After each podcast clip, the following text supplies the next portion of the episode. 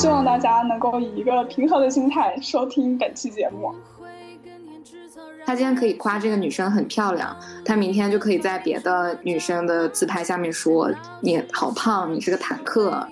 在一个正经视频下面回复一个人家女孩的内裤的颜色，这难道不应该封他的账号、封他的内容吗？然后我的申诉失败了。很多的温和的努力，他们是听不见的、听不懂的、视而不见的。他们眼里所说的激进女权，可能只是激进的，想要告诉你，女人也是人。我觉得我们再悲哀，也无非就是说，要告诉他们，你你应该有别的选择。你如果你有向上的选择，你就不要去做向下的选择。那我们今天鼓励的就是大家可以有力量去跟对方对骂。有很多观点，你只有在说出来之后，你才有可能被听到、被讨论。很多事情，当你获得权益，不是因为你自己做了什么努力，而是曾经有人为你们争取过。但是那群人，他们可能没有享受到自己的成果，你不能说他们就是失败的。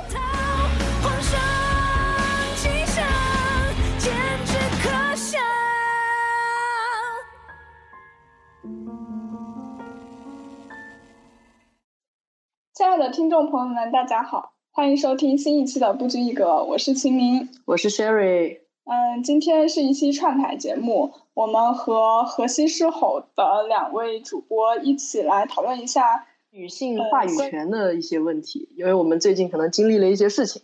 嗯，没错，啊，这也是一个比较敏感、容易引战的问题，所以。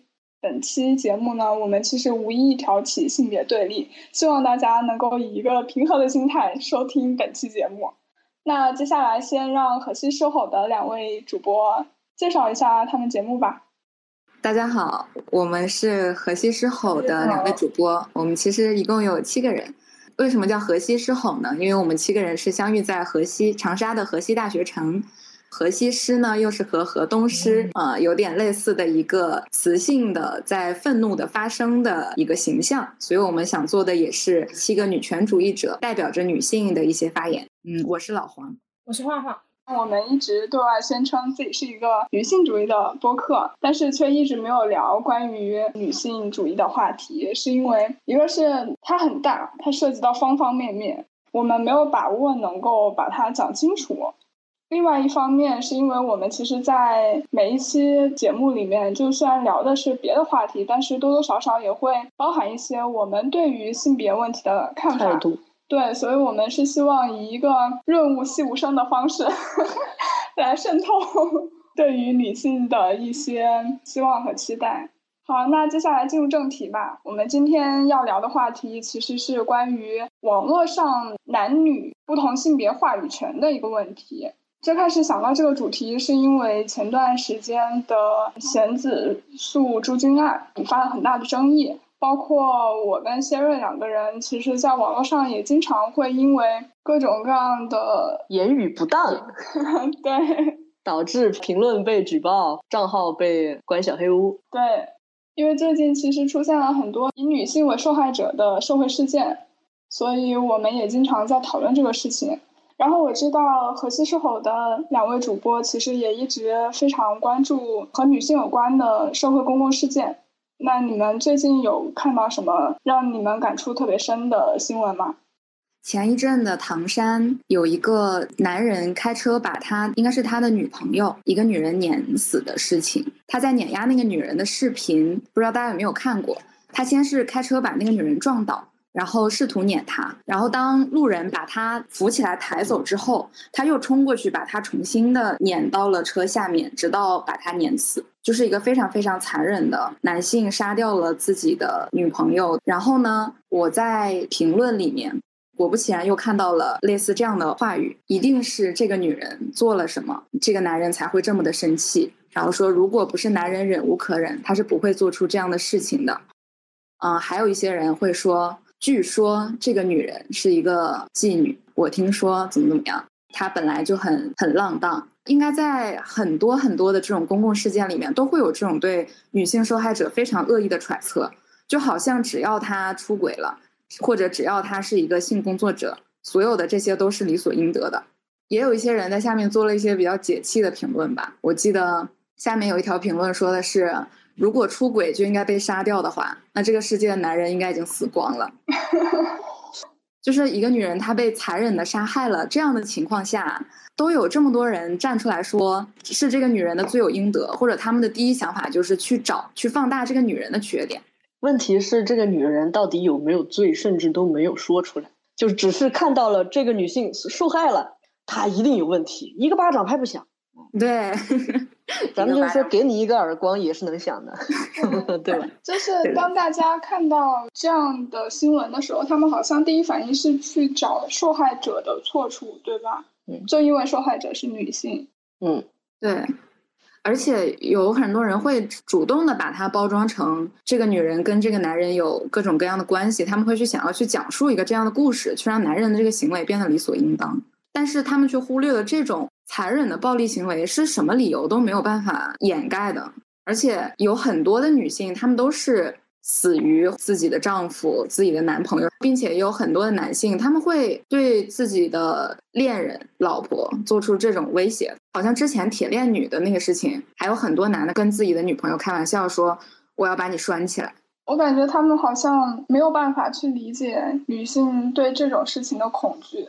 就像之前唐山的那个暴力事件，有几个女生在烧烤店吧，莫名其妙就被几个男人打了。当时也是很多人，他们没有办法理解为什么女性的网友看到这样的新闻反应会那么激烈。他们觉得这个事情无关性别，只是纯粹的暴力事件。因为我们平时在生活中是很容易遭受到来自男性的一些伤害的，所以对这种问题就会更加敏感一些。是的。他们理解不了我们是每分每秒都生活在这种被强奸甚至被杀害的恐惧之中。当时我看到唐山烧烤店打人事件的时候，有一个很小的点令我非常愤怒，也是因为我觉得在媒体的报道当中，他们刻意的模糊了那个男性他性骚扰受害者的那个事情，标题上面都写的是去搭讪，而不是说性骚扰。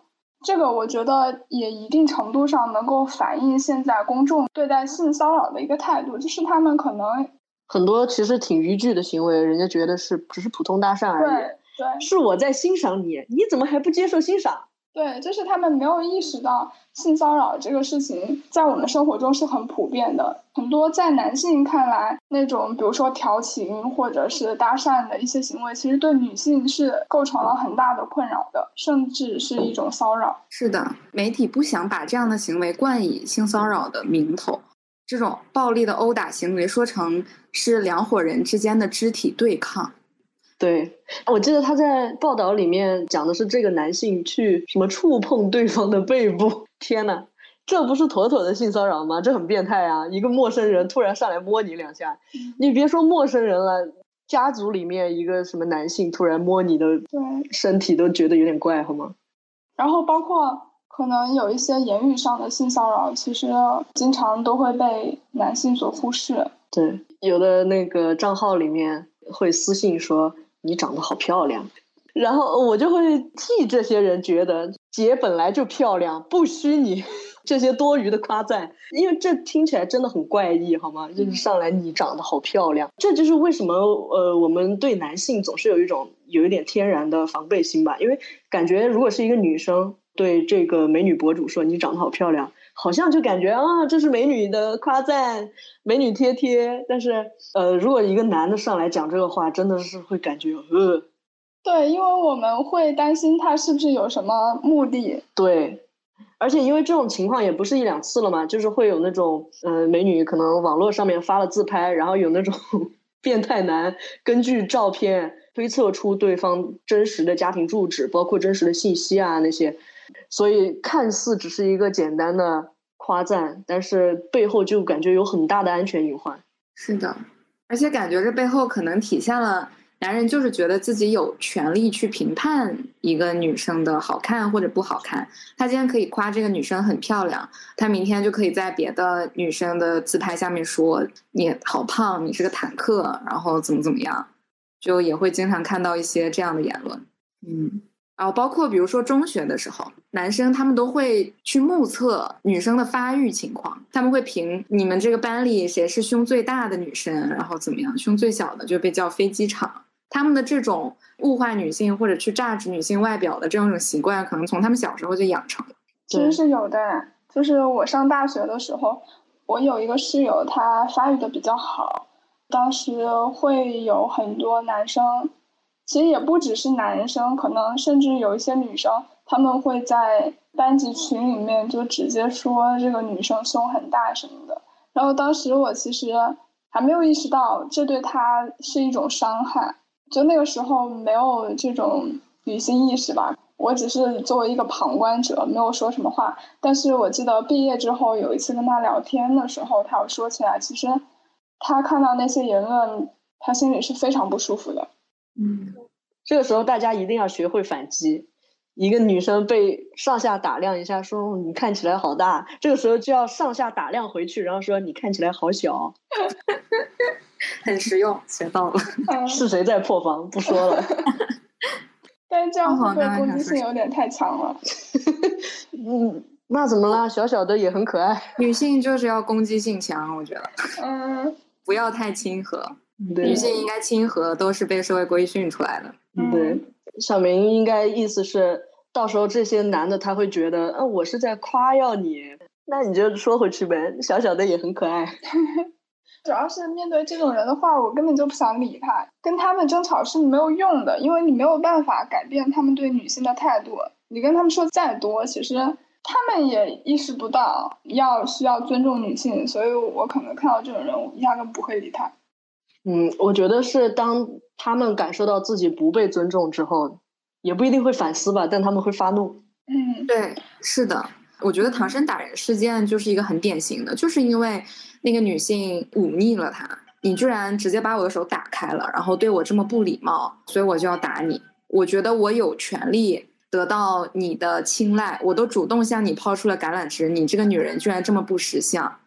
对，他会带有一种傲慢感的。对，而且还有就是这种一群男的聚集在一起，他们互相给对方叠 buff，这个男的肯定他就觉得，哎呀。我被你拒绝了，我在人我兄弟面前怎么立足啊？人家肯定都要取笑我，然后我就我今天非必定把你拿下。嗯，这种男的，他们大部分这种想法。那总结下来，其实他们对女性傲慢，然后在同性面前又非常的好面子嘛。对，嗯，我觉得这种傲慢在网络上还挺普遍的。我想起来前段时间贤子诉朱军案的时候，我当时是。转发了一下贤子他的视频，就有好几个男生在我朋友圈下面评论，有一条评论是这样的，他说：“无论结果怎么样，周小璇他这个人营销已经成功了。”还有的人就说：“我们是依法治国，不是依小作文治国。”还有一些男性可能就是从阴谋论的角度说，这可能是美国 在背后操纵。就种种，在我看来就是有些荒谬的言论，因为这个事情争议很大，我在这里不直接下定论说朱军到底有没有做过这个事情。我当时转发这个视频，只是我觉得身为女性，我要去关注一下任何涉及到性侵或者是性骚扰的案件，因为我们都知道，在法律上，你不说性骚扰了，就是性侵的。取证其实都非常的困难，所以我不觉得败诉就一定代表这个事情不存在。当然，我这里也没有说它就一定是存在的。好像贤子诉朱军那个案子，他其实做的已经很好了。就是贤子他是一个很完美的受害者了。他好像在很多年之前，在朱军第一次对他猥亵的时候，他就报了案，所以他在警方那里是有记录的。所以在最后。他再次试图去起诉朱军的时候，那边是能够查到这个案子是对他很有帮助的，就不会有人指责说，那你最开始的时候想什么了？就是虽然有很多女生她在面对朱军这样的人的时候，她会很害怕的不敢去做，但是她勇敢的去做了。但就是在这种情况下，还会有人给她扣这种境外势力啊什么的这种帽子。对，我觉得在这件事情上，男女的态度真的会非常的不一样。呃，我且不说。就是我希望男性能够更共情女性吧。我觉得至少你没有办法共情女性的时候，你要先学会闭嘴，就是你不要以你那个傲慢的态度，觉得他是在炒作自己或者是在营销。我当时看到那个评论的时候，我真的很惊讶。我在想，弦子他是靠这个事情带货去做网红了吗？他没有，他这八年来其实就只做了一件事情，就是维护自己的权益嘛。你为什么还会觉得他只是为了营销？我觉得他们是在通过这种方式让女性害怕，就是他们用他们的话语权来控制舆论，使你不敢去发声。对，发声就是要流量。嗯，对，发声就是在掐钱，发声就是你境外势力。他们通过打压贤子，让更多更多的女性看到，他们如果发声是什么样的后果。对，口诛笔伐。对我之前有看过，就是这本《爱说教的男人》，它里面有举到过一个类似的例子，就是一个很普通的女性，她去起诉了一个大法官的候选人，然后它里面给出了一个这样的理论，就是说，这种女性被性侵或者性骚扰之后的沉默。就是由若干的同心圆组成的，这一圈圈的圆就是男性试图控制和压抑女性的话语权的，像一个监狱一样。这个圆的最里层就是内在的压抑和自我怀疑。当女性她被性侵或者性骚扰的时候，她首先感觉到的是很羞耻、很恐惧，然后她不敢让任何人知道这件事情，她会觉得这是她的错误导致的。首先，她就会被自己的羞耻心所困住，让她不敢去报案，不敢去跟身边的任何人说。一旦这个女性她敢于战胜自己心里的这些恐惧，去跟别人说了，或者去起诉了，那这种时候，稍微外面一圈是一些外部的力量，这些力量是通过羞辱、霸凌或者彻底的暴力，包括致死的暴力，让这些想要发声的人闭嘴。然后，如果这个女性她很幸运的顺利的讲述出这些故事，就像贤子一样，最外面的这个沉默同心圆是故事的讲述者的可信度遭到质疑，他们就会想尽办法的去给这个女性泼脏水，要不然说她是一个妓女，这是她罪有应得的，然后说你你就是为了流量，你就是一个境外势力，他们有无数的办法可以让这个女性的面目很可憎，得到所有的男性同盟之间的唾弃。我就一下子就想到了贤子素朱君这样的例子。我不知道你们有没有关注过阿里女员工被性侵的那个案子？看过看过。最开始的时候，在阿里的内部还成立了一个那种互助的群嘛，就是声量是很大的女性的声量。然后到后面就开始说这个女性是造谣的，她是造谣的这件事情就传开了。我觉得很多事情大家都在等这样一个反转，甚至唐山打人这件事情，就是我朋友圈有男的在发说让子弹飞一会儿。我就想，这个女的都快被打死了，你让子弹往哪儿飞？就是他们会很希望看到这个男的是无辜的，一个女人随口的一句污蔑就可以让一个男人的事业被毁。他们希望看到的是一个男性是一个弱者这样的形象。就我当时也是相信了他是有污点的，是他邀请了那个男的主动到他的酒店的房间里面，然后他后来又给他泼脏水。我自己甚至都是信了这一套的。当时我还没有觉醒，后面我又看到了一篇报道，才发现其实事情不是这样。这只是又一个谣言，对我就觉得真的很可怕。就是这种污蔑女性的声音，真的很容易被人相信。我觉得遇到这类事情的时候，大家好像第一反应就是不相信，就是怀疑，然后再等这个事情反转。其实主要原因可能还是因为他们真的没有办法共情，他们看这类事情的时候就会带着一种。吃瓜，期待反转，让女性受害者从受害者变成施害者这样一个反转。你刚刚说到男性他们通过一些方式去压制女性的话语权，我觉得这个事情不能说是个人的过错吧，因为整个社会这么长时间以来都是倾向于去压制女性发声的。之前仙瑞他在小红书上遇到过一个很典型的事情嘛。我们俩都挺生气的，说实话。嗯，那是一个视频下面的一个评论啊，它相当于是一个极限运动的推广视频吧。当中就有一小段是一个滑板少女在做高难度的动作，可能做了一个翻转跳跃，但因为她又穿的可能是个短裙嘛，然后就拍到了一点点，一闪而过，一秒都没有白色的内裤，我晕了。那个评论下面。就有一个人显而易见他是男性，后面点进去他的主页当然也是男性，他就说白的，然后下面评论还评论好多层的，就说什么你也看了，呃，我也专门暂停了那个画面。我当时看了过后，我觉得天呐，好恶心，好荒谬啊！然后我就评论说，不至于吧？一个极限运动的视频，你想看，你去那种网站看能不能行？好变态哦！然后我的评论被举报了，我的评论被删除了，我的评论发不出去，我还申诉呢。我说。看清楚，我回复的这个人，他在一个正经视频下面回复一个人家女孩的内裤的颜色，这难道不应该封他的账号、封他的内容吗？然后我的申诉失败了。我当时觉得天呐，小红书哎，这个社群难道不是一个女性友好社群吗？怎么会现在变成这个样子？我我不太理解，反正。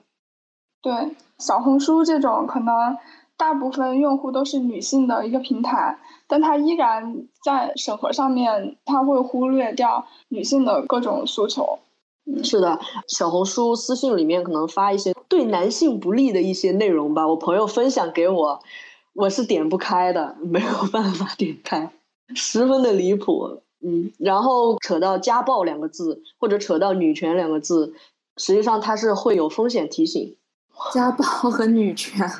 对，所以我们其实很不能理解，就是为什么这种涉及到女性主义的一些词汇吧，为什么不可以在公开场合大大方方的谈？这难道是一件很丢人的事情吗？就是我坐出租车，说我有个老师开进了隧道里面，但是他没有办法掉头，我就说了这件事情，他就开始教育我，他说你开进隧道了，你就不要想别的了。然后我就很礼貌的说，我没有想别的，我只是描述了这件很荒唐的事情，就是因为走错路，结果从城市的一端跑到另一端，然后浪费了很长的时间。他说：“那你进隧道之后，你不要想别的呀，你就只能开呀。”来来回回说了好几次，结果我就没有理他了嘛。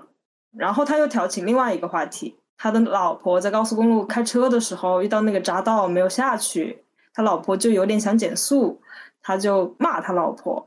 反复说了四遍，车上所有人都没有对他骂了他老婆这件事情反馈任何声音。之后，他就变本加厉的说：“我骂了我老婆，把他骂死了，骂他这那的。”当时我就觉得特别不适，我很想说点什么，但是我又没有任何的话，感觉我当时是失声的，也会觉得我说的话很无力，跟他说了好像也没有什么用。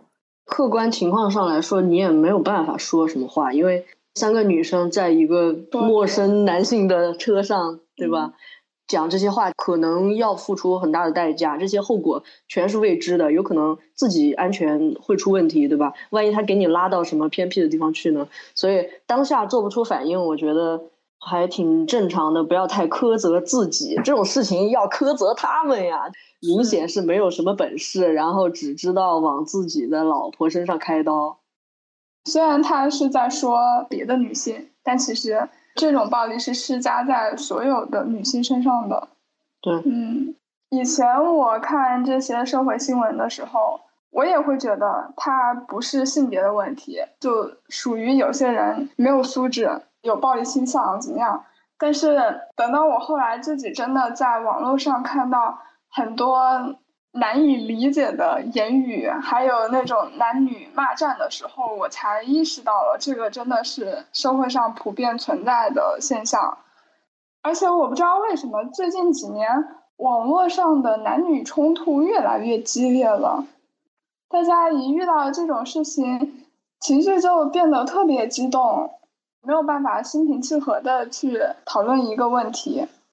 男性会造各种各样的词语去侮辱女性，女性反击的话，他也会去造一些新的词去侮辱男性。然后到时候这群男性又过来说：“你看我们遭受了这些语言暴力，那你怎么又不说呢？”对他们就会觉得那些激烈的发言是田园女权，对吧？对，但是他们觉得你们这些冲突之前明明没有冲突，是你们造就的这些冲突。我们其实之前讨论过，就是关于要不要以这种方式去反击回去，就好像我会觉得我们女权也掉入了他们男权的陷阱里面，以这种以毒攻毒、以暴制暴的方式，好像是他们男权社会的方式。但是你会发现，很多的温和的努力，他们是听不见的、听不懂的、视而不见的。就包括我们上一期看那个《女性参政论者》那个电影里面，英国在开始这种有点暴力的女性运动之前，他们进行了五十年的温和女性运动，结果没有任何的作用。五十年的努力效果微乎其微，还有一个人站出来说：“我们要以这样的方式让他们听得见我们。”这可能不是我们的终极的目标，但是需要用这样的方式才能够让他们听得见、看得到。嗯，对，这个也是我对待激进女权的态度。就虽然我是一个很温和的人，但是我觉得我们是非常需要这样一群激进的人存在的。因为温和的声音是不会被听见的，这个就跟鲁迅的一个理论很像，就是你如果想要在家里开一扇窗户，很多人跳出来阻止你，那你就把一堵墙砸掉，这样大家就会觉得开一扇窗子是可以接受的方式了。是的，对，所以嗯，我感觉如果你不去愤怒的表达的话，你不让他们看到你是会生气的，他们是不把你当人看的。就比如说。之前看到抖音的一个视频，是两个应该是四五岁的小女孩，很可爱，他们在唱歌。然后下面的评论，我真的会被气死。他们说两个一起干，然后狠狠的入。What？What？我娶老婆的话要找左边那种，右边那种只能用来爽。What？就这种恶心的话，他们都可以发出来。他们在这种时候是不把女的当人看的。他们眼里所说的激进女权，可能只是激进的，想要告诉你，女人也是人。哎，我之前看到怎么去判断一个人的言语是不是性骚扰，有一个很简单的方法，就是这些话你会不会对自己的母亲说？我觉得有一个很简单的方法，就是如果你在监狱里面，你会不会想要别的男人对你说“你好 漂亮”？对，但是现在网络上还有一群。激进女权主义者嘛，他们会把女性从内部也分类开来，比如说婚驴啊。你们会怎么看待给自己人贴标签的行为？我对这种行为的理解只能是：好，这群更激进、思想更先进的人，他可能。哀其不幸，怒其不争吧，所以他表达一种失望的这种称谓。但实际上，这种称谓起码让我这个女权是挺不适的。我觉得没有必要搞分裂吧？那男的之间会搞分裂吧？男的根本不会搞分裂，然后男的互相同情。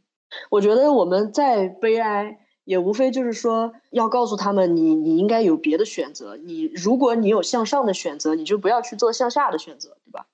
包括我其实也有一些朋友，他是想做全职太太的，然后他也知道做全职太太和自己有工作之间有什么样的利弊，但他自己是有选择的。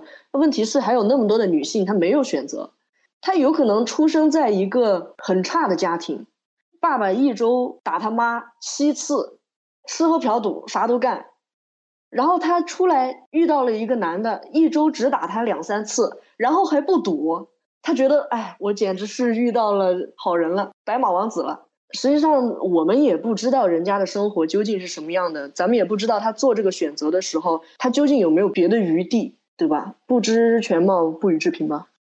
是不是好多女性其实处于一种斯德哥尔摩效应？你只要稍微虐待的我不那么狠，你就是个好人，我就感激涕零。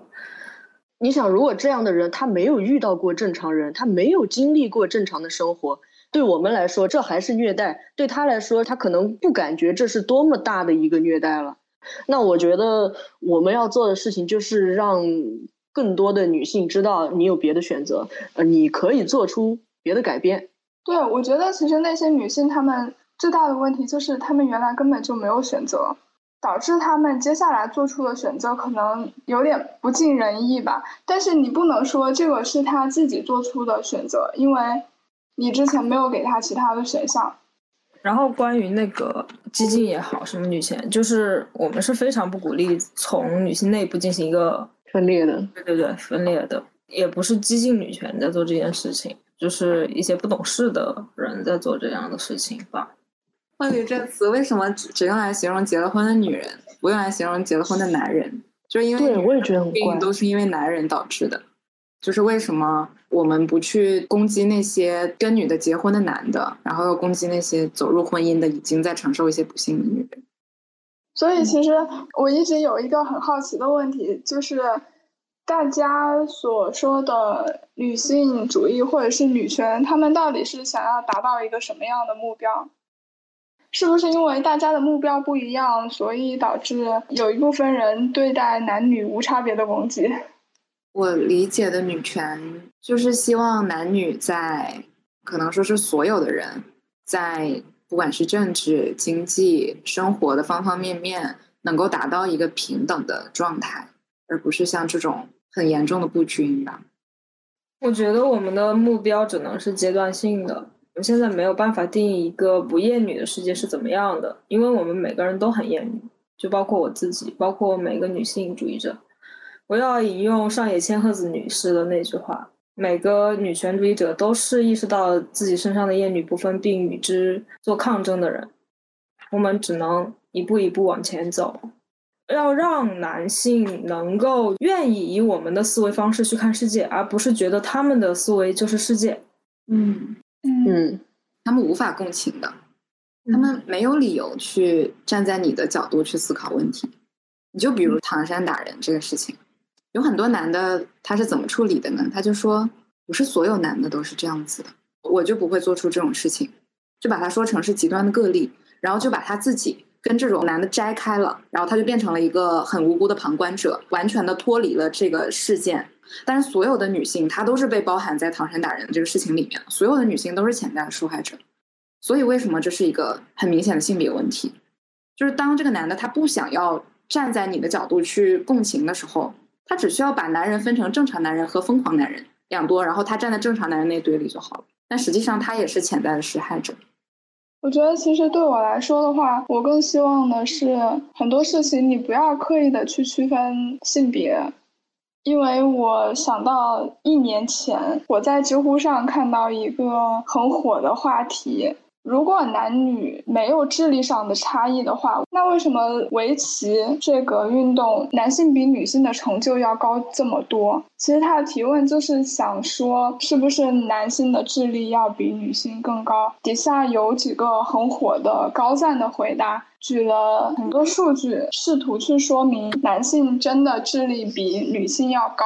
然后我看了那些回答之后，我专门写了一个回答，然后指出了他们那个对比方式上的一些漏洞。我就想说，他们以这些数据来说明男性智力比女性更高，这个方式是不合理的。我也没有说我就想证明女性智力比男性高什么的，但是就会有男性网友在评论区讽刺我。比如说，从多少年开始，女性的入学率已经比男性要高了，但是在学术成就上，大部分获得更高成就的还是男性。我说，你们没有考虑到女性的辍学率，还有就是贫困地区很多女性是根本没有机会去上学的。然后底下就会有人给我扣帽子，说都已经二零二一年了，你还在这里说贫困山区，你这就是在否定国家扶贫攻坚的成果。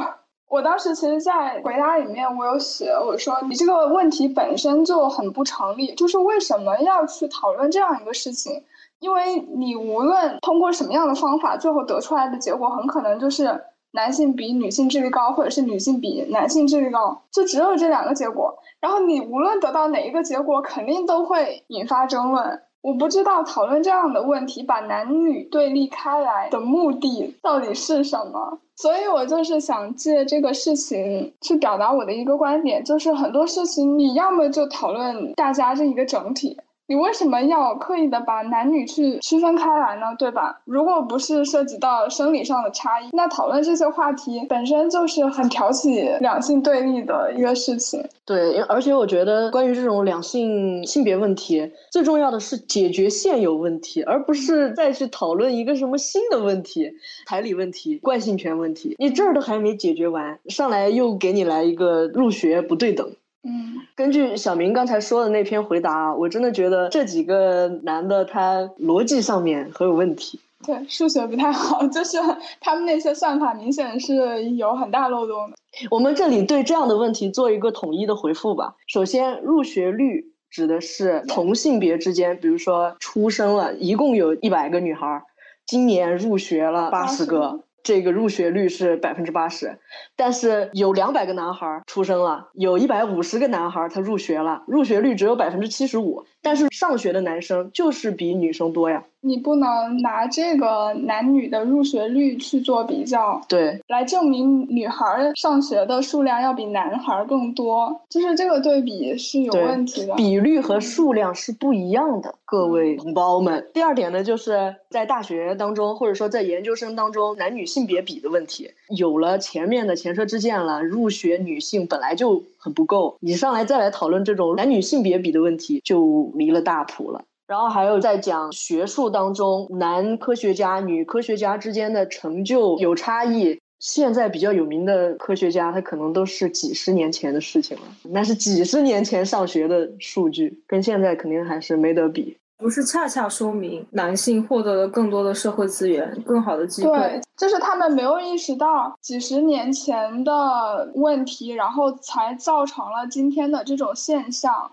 对，有了这样一个不平等的现象，有了这么一个资源倾斜，那我们现在才开始说要把资源更多的倾向给弱势群体。比如说，那在社会捐款当中有这么一个春雷项目，是专门给女学生、山区里的女童准备的，而不是这些男的再来看到说为什么有专门给女童准备的这么一个慈善项目。这群男的再来谈论说资源有倾斜，我觉得有倾斜也是应该的，这是你们几千年来老。祖宗留下来的债，你们一点点还吧，就这样。对，其实很多男性他会觉得女性现在抗争是为了获取特权，这个想法其实我觉得只能说他们没有意识到自己几千年来本来就是占据了这个特权的位置的，所以他们现在对于其他人要争抢他们的利益、争抢他们的权利，他们会表现的特别生气、特别愤怒。那是因为你们之前原本获得的就比我们要多呀。男的精明的很。你们刚才分享的那个例子，我之前还看到一个不一样的说法。有一个人他举出了近几年中考，好像是哪儿是北京市还是哪里中考，他说女孩的成绩是比男孩要高的。然后他得出了一个什么样的结论呢？就是卷子出的更符合女孩，太细致了，说女孩心更细，所以你这个卷子出的是有性别偏向的，你这是不利于男孩去升学的。然后连这一点点的数据都要去计较的，你可以看，你说让他们去让利，他们是绝对不可能让的。他说这 话的时候有没有想到过，原来就是同样一个专业，针对男孩和女孩的录取分数线是不一样的。现在还是呀，你都不说找工作，就是很多，比如说研究生或者什么，他给男生的分数线都是更低的。这个时候他们不说话。所以我们现在抗争的目的，可能一方面是希望不要刻意的去做性别对立，然后另外一方面就是希望男性能够意识到自己原来是处于一个拥有特权的地位的。我觉得其实人家知道自己处于特权地位，人家知道自己有更多的资源，他只是不想分给你。啊，这样对呀，分给你了，我的就少了。或者是他觉得那些资源是给他是天经地义的。嗯，对。他本来就应该拥有这些。他也不想承认他是那个剥削者，他不想承认他生来就是有特权的，他好像是有原罪的。这对于一个人来说很难接受吧。你跟他们聊阶级的时候，人家一下又知道了，说哦某某阶级拿了多少多少的权。你跟他说哦男女之间也有这种 阶级的问题的时候，他一下不说话了。哪有人聪明的很？前段时间我在朋友圈看到有一个男性好友，他发了一条朋友圈，是说他们公司突然下达了一个通知，就说二楼因为女性员工比男性员工要多一百多号人，所以公司决定把二楼的男厕所也改成女厕所。他非常的不理解这个决定，他就在公司群里回复说：“那一楼的男性员工比女性员工要多很多，是不是应该把一楼的女厕所改成男厕所？”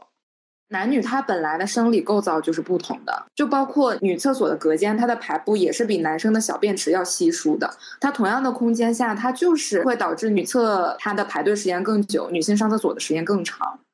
他们有的时候啊，非常的就事论事，会刻意忽略掉生理构造的区别。然后一旦自己的权权益被让渡出去了，他们会非常的敏感。我觉得这波人就先别用小便池，通通用蹲厕，先体验一下，再来说话。如果你们遇到这样的事情，你们会去跟他对线吗？但是我们肯定会想要去影响更多的人，你们会用什么样的方式呢？首先是做自己吧，更多的女性看到我这样生活也是很好的，不一定要按照原来的既定的轨道去生活，才好像是所谓的完美的人生。好像我没有在发出声音，没有在说话，但是我觉得我的行动的语言是最最有力量的。我感觉看你的目的是想要做什么，就比如说我们做这个河西狮吼的播客，我们就是想要面向这些女性发出一些声音，或许可以让他们知道，哦，原来这些话是可以说的，或者原来大家都会有这样的困境，原来你在这种时候可以选择不要去按照社会的规训走，你可以做出这样的选择。如果你是想要对女性说这些话的时候，其实你没有必要去跟男性去费那么多的话、那么多的口舌，因为有一些人他就是带着很坚硬的立场来的，你是说服不了他的，你说服不了那些很憎恨女权的那些男的。但是其实我对那些激进女权或者是自称极端女权，但是还远远没有到极端程度的那些女权主义者，我觉得他们的存在也是很有必要的。他上了一个前线，他去打到这个男的里面，表达他的立场，他让你们看到你们在说这些话。的时候，女的是会愤怒的，她是会相当于在互联网上去扇你的耳光，然后让你也无地自容的这样一群人，在这种争夺话语权的过程，她在一点一点的去推这种边界，而我们的存在是想要通过很温和的方式去影响更多的女性。我觉得是不一样的。你刚刚提到一点，女性可能要及时的表达自己的不满或者是自己的愤怒，我觉得这一点是挺重要的，因为可能受到长期的那种教育的影响，女孩子就是一直是处于一个非常需要隐忍的状态，大家都会希望你把自己的痛苦都藏起来，不要表现出来，不要让外人知道。但是现在网络上骂战越来越多，可能也是因为女性她更敢于去表达自己的愤怒了。然后我就想到有一个美国的纪录片，叫做《她在愤怒时最美》，讲述的就是美国几十年的女权运动的历史发展。感兴趣的听友们可以去看一看这个纪录片。哎，我想先回答那个，这样对骂有没有意义？我觉得是非常非常有意义的。就是我们今天聊话语权，所谓的话语权，在百度百科里面的释义就是，话语权就是说话的权利。你都不敢去跟对方对骂了，你哪来的话语权？你都没有说话。那我们今天鼓励的就是，大家可以有力量去跟对方对骂。有很多观点，你只有在说出来之后，你才有可能被听到、被讨论。那你如果就只任由对方说，任由权力者说，任由既得利益者去说，那我们的话语权是无从说起的。我觉得就是小明，我们有要有骂人的权利，你可以选择不去骂，但是我可以选择去骂，我要在骂人当中获得这种快感。有道理。我记得有看过一句话，就是语言就是权利吧。就比如说性骚扰这个词，它是在一九七零年代它才出现的。在这之前，所有的男性对女性性骚扰的行为都是没有词去概括，就只是所谓的摸一把或者调戏或者搭讪，它不会被当做一个罪行来看待，就是因为你有这样的发生者，他创造了这样的词。一九八零年代，它被用在了法律里面，然后才慢慢慢慢的普及开来。这样的一些语言上的力量是很有必要的，包括对女权的影响来说都是很大的。还有一些词啊，什么家庭暴力啊、男士说教啊、那个 man's plan 这些词也都是最近才出现的。这些词它帮我们重新定义了我们女人每天会面对的世界里面的很多很多的现象。之前像唐山打人的这个事情，我从来没有见过我朋友圈的所有女性都这么愤怒的去一起的发声。我觉得这就是一个高峰吧。如果大家都选择隐忍，选择不发声，选择男的再说这只是一个黑社会问题，这只是一个暴力问题，我们不去抗争的话，是没有办法迈出这一大步的。所以我觉得发声，哪怕是对线，哪怕是所谓的男女对立，我觉得没有关系。而且我觉得这样的话语权，当然也不局限于这种网络上面对呃两性身份资源差距上面的发生，也包括我们自己生活当中的一些内容，包括女性追求美或者说是不追求美她的权利。我要在自己的生活当中我就表现出来，比如说我乐意剃头，我就把头给剃了；我乐意不刮腋毛，我就留着；我乐意刮腿毛，我就刮。这是我个人的选择，而且这个情况是我有这样的选择。关于女性胸小也有一些不好的评论，胸大也有一些不好的评论，那我就会想到你很小，你你也会收到一些茶壶嘴的评论，但是你很大，好像就收到的尽是一些赞美之言，因为男性互相之间就会觉得说，哦，他很大，他肯定很厉害，他能把女的就是弄得嗷嗷叫。问题就在这里。不是大就是好，女性要勇于表达出来，太大太小都不好。就是女性在关于这方面的情况，你也应该表达出来，因为有的时候大屌男士他们拥有一种精神叫做 big dick energy，他的这种自信，你想把他打爆，其实这种自信真的让人觉得很愤怒。所以我我觉得就是要像对待女性胸大胸小一样，我们要努力的回击，我们要说你大也不好，小也不好。你不合适，我们就要批判你，我们就要架着你。我明白了，你主张的其实就是用男性对待女性的方式去让女性去评价男人，以牙还牙的一种方式。对我当然，我觉得这样的行为是不好的，但是我是支持的，因为我觉得你活该，对吧？女性是这样被对待的，你意识不到。女性是这样被对待是不好的话，那么我们就用同样的方式让你感受到这样这件事情它是不好的，所以才会发明这些什么金针菇啊、茶壶嘴啊这种词，对吧？嗯嗯。当当男的被炸着屌的大小的时候，他就成了一个女人。嗯。就他那个时候的那种愤怒，那就是女人每天都要习以为常，就是天天经历的事情。让他从他那个主体的位置上下来，让他也体体验一下当客体是什么感觉。就包括之前那个阵痛分娩体验。其实好像也是这样一种方式，让他们体验一下，可能每个女性都不得不要经历的这样的痛苦。有些男人体验过那个之后，他们很有可能第一反应不是去心疼女性，而是幸灾乐祸，说还好我不用生孩子。那既然如此，咱们也不生啊。男性只用接受这个生不生的这个结果，但是女性要承受生育的这个代价。单从这点上来看，就是女性就没有选择的权利啊。所以他们天生就被赋予了这个生育的功能，对吧？我有生育的功能，但是我可以选择不生。只是说我们现在更多的人意识到，我们其实是有选择的权利的嘛，对吧？我们可以选择生和不生。但是在以前的话，大家就感觉你有这个功能，你就必须要生。对，现在其实也没有那么自由。我觉得我们的愿景就真的能像你去选择我今天吃猪肉饭还是吃牛肉饭一样，选择我要不要生孩子。没有任何人会榨着。那为什么男女的骂战中，大家都急于证明对方破防了？我个人觉得哈，都想要证明自己很理智、很客观，尤其是男的，他觉得你女的嘛就是情绪化嘛？那女的可能不想自己弄得很情绪化，然后反过来说男的你破防了，你不行。然后男的也想时刻抓住女性的这种情绪崩溃的点，然后就说你看女的破防了，急了急了，都是吉吉国王，嗯，就是。对我个人觉得是大家都想自持理性吧。我觉得是因为现在女性是弱者，你在被压迫的时候，你就是会有情绪，你就是愤怒啊。然后他们就通过这样的方式去不让你愤怒，去让你用理智的方式去表达你的愤怒。歇斯底里症不就是以前专门给女性造的一个词嘛？就是它好像是从虾鱼的子宫演变过来的一个词，就是男的那个时候是不会被诊断成这种病的，他们就是想要去营造一个疯女人这样的一个污名。感觉现在可能也是同样的套路吧。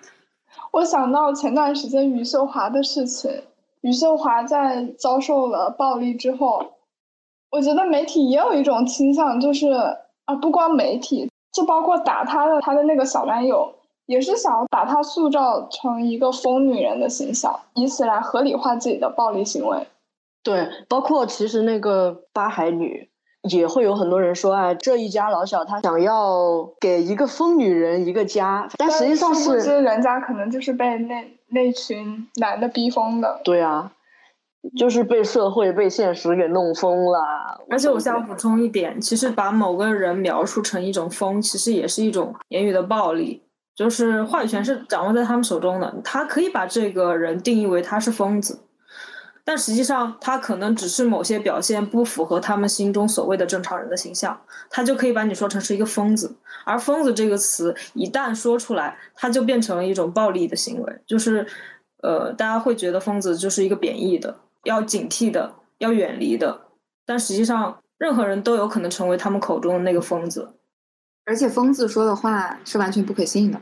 就是当一个人被定义成了疯子，那他的话语权就被剥夺了。嗯，有很多时候，男性他意识不到他的行为给女性造成了多么大的伤害。举个例子来说，就是我的好几个女性朋友现在都不愿意拍照，不是那种所谓的艺术照，就是连一起打完球或者一起活动之后拍一个合影这样记录的形式，她都会去避免。会问他为什么，他说。我不想拍照，我对我的外貌不自信。然后你再去深究，就是因为他们中学时期受到了校园霸凌式的对他们外表的嘲讽，对他们造成了非常非常严重的伤害。他们在很久很久之后都无法从这种伤害中走出来，即使他理智上可能知道长成什么样子不是我的错。这个是我希望男性能够知道的，就是你虽然不能感同身受，没有被这样对待过，但是。你可以说话做事前再多想一想，你的行为究竟会对他人造成什么样的影响？是的，这部分男性你们要搞清楚，首先是有对女性的外在侮辱在先，然后才会出现这种普信男啊，你怎么这么矮矬穷这样的言论在后，有一个先后关系啊。男的不要觉得自己被骂了，为什么啊？我破防了，凭什么？就凭你们活该，就 是没办法，没办法，先人嘴贱在前。因为我们刚才聊到对立或者说话语权是有没有用的？我觉得如果把女权说成一场革命的话，那它应该首先是观念的革命，然后才是行动的革命。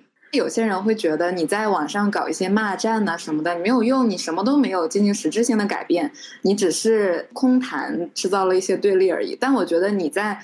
传播一些语言的时候，你其实传播的是一些观念，比如说女的可以不化妆，然后可以不在乎你的外貌，你可以不结婚，你可以不生小孩，婚姻就是一场最大的骗局，然后等等这些观念，有时候一旦植入了一个女的心里面，不管男女吧，就一旦植入人心里面，就回不去了。观念是非常有力量的，我们要先去从观念上胜利，然后我们才有行动的可能性。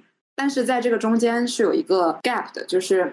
当你从语言上你说我们要争取这些自由和权利，但你实际上又没有办法到达这个彼岸的时候，你肯定会经历一些痛苦嘛。所以有些人就会利用这些痛苦来说女权主义者是不幸的。你看他每天说我要这个我要那个，但他都得不到，他还不如那些娇妻。但是我想说的就是，我们走在这样的一条路上，我们可能只走了一点点，一万米的路，我们可能只只走了一百米。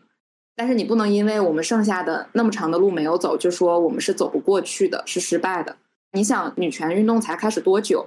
之前是几千年的父权制的历史，所以正是需要我们在看到进展之后，我们再坚持的去往前走，不要被那些急于想把你拉回去、拉回到原点的人的声音骗。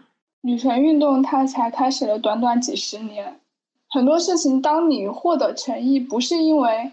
你自己做了什么努力，而是曾经有人为你们争取过，但是那群人他们可能没有享受到自己的成果，你不能说他们就是失败的，或者说他们是痛苦的，他们其实是最勇敢的那一批人。我记得中国女性的离婚权好像就是经过了很多年的抗争，对吧？正是因为曾经有很多女性她饱受婚姻的痛苦，但是她没有办法离婚。最后有一批人站出来说，我们需要拥有自由离婚的权益，才使得我们现在可以自由的选择自己的婚姻。同样的，可能未来真的会有男女真正平等的一天，但是现阶段的话，大家处于这样一个艰难的处境，那你无论用什么样的方式，或者说你可能走过一些弯路什么的，这些都是很正常的现象。我们不能够去苛责这些抗争的人，让他走的每一步都是完全正确的。所以，我们这一期节目其实也只是在表达我们的一些很主观的观点。嗯嗯，就是各位听众就捡自己喜欢的听吧。嗯，你不同意的话，那那我们也没有办法，我们也不是想要说服大家什么的。嗯嗯，就是只是。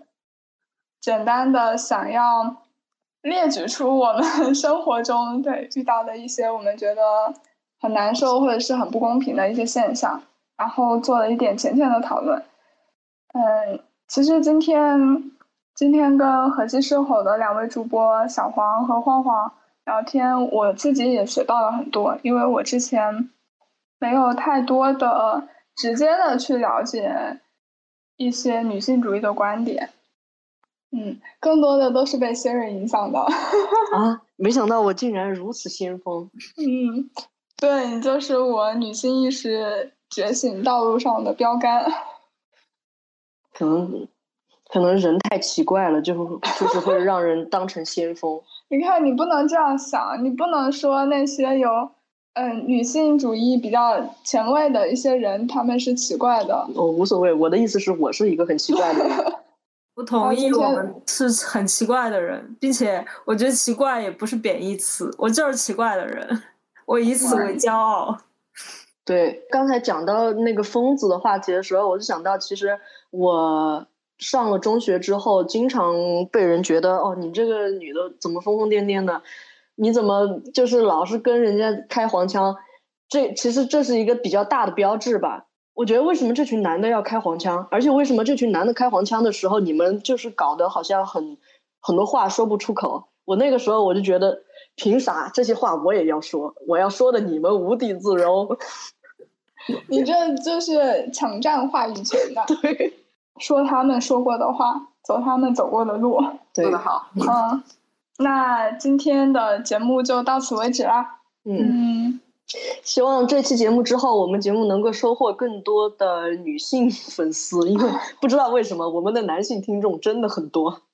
然后，当然，我们也很希望我们的节目能够影响一部分男性听众，让他们能够更加的体会到女性在社会当中所遇到的一些困境。是的，那既然听我们节目都一年多了，都这么久了，想必还是能，起码在这方面两性方面可能跟我们有一些同频吧。所以啊，这部分男性听众应该不会走失吧。对，虽然我们想要为女性争取更多的权益，但这并不代表我们就是厌男的。我们也很爱男性，我们爱所有的人类。对对，我我个人，我跟小明都是不太划分这种性别的。希望大家就是如果能够体会到女性的苦处，就能给弱势群体多一些的关注，因为这实话实说，是确确实实是弱势群体。然后我们其实也一直在强调，女权不是指争取女性的权益，而是为弱势群体在争取权益嘛。任何人，包括男性，也会有成为弱势群体的那一天或者那那些时刻。那我们其实争取的就是这这样的时刻的权权益。是的，是的，不止女性是男性的暴力的受害者，男性自己也是男性暴力的受害者。尤其是父权社会，它就是一个阶级很分明的一个社会。那这种时候，绝大多数的人，不管男性女性，他都是在底层的，所以每个人他其实，在这种社会结构下，他都会活得很痛苦。绝大多数的人，嗯，是的。那今天的节目就到此为止了，感谢大家的收听，我们下期再见，拜拜，拜拜。开之后，难道只剩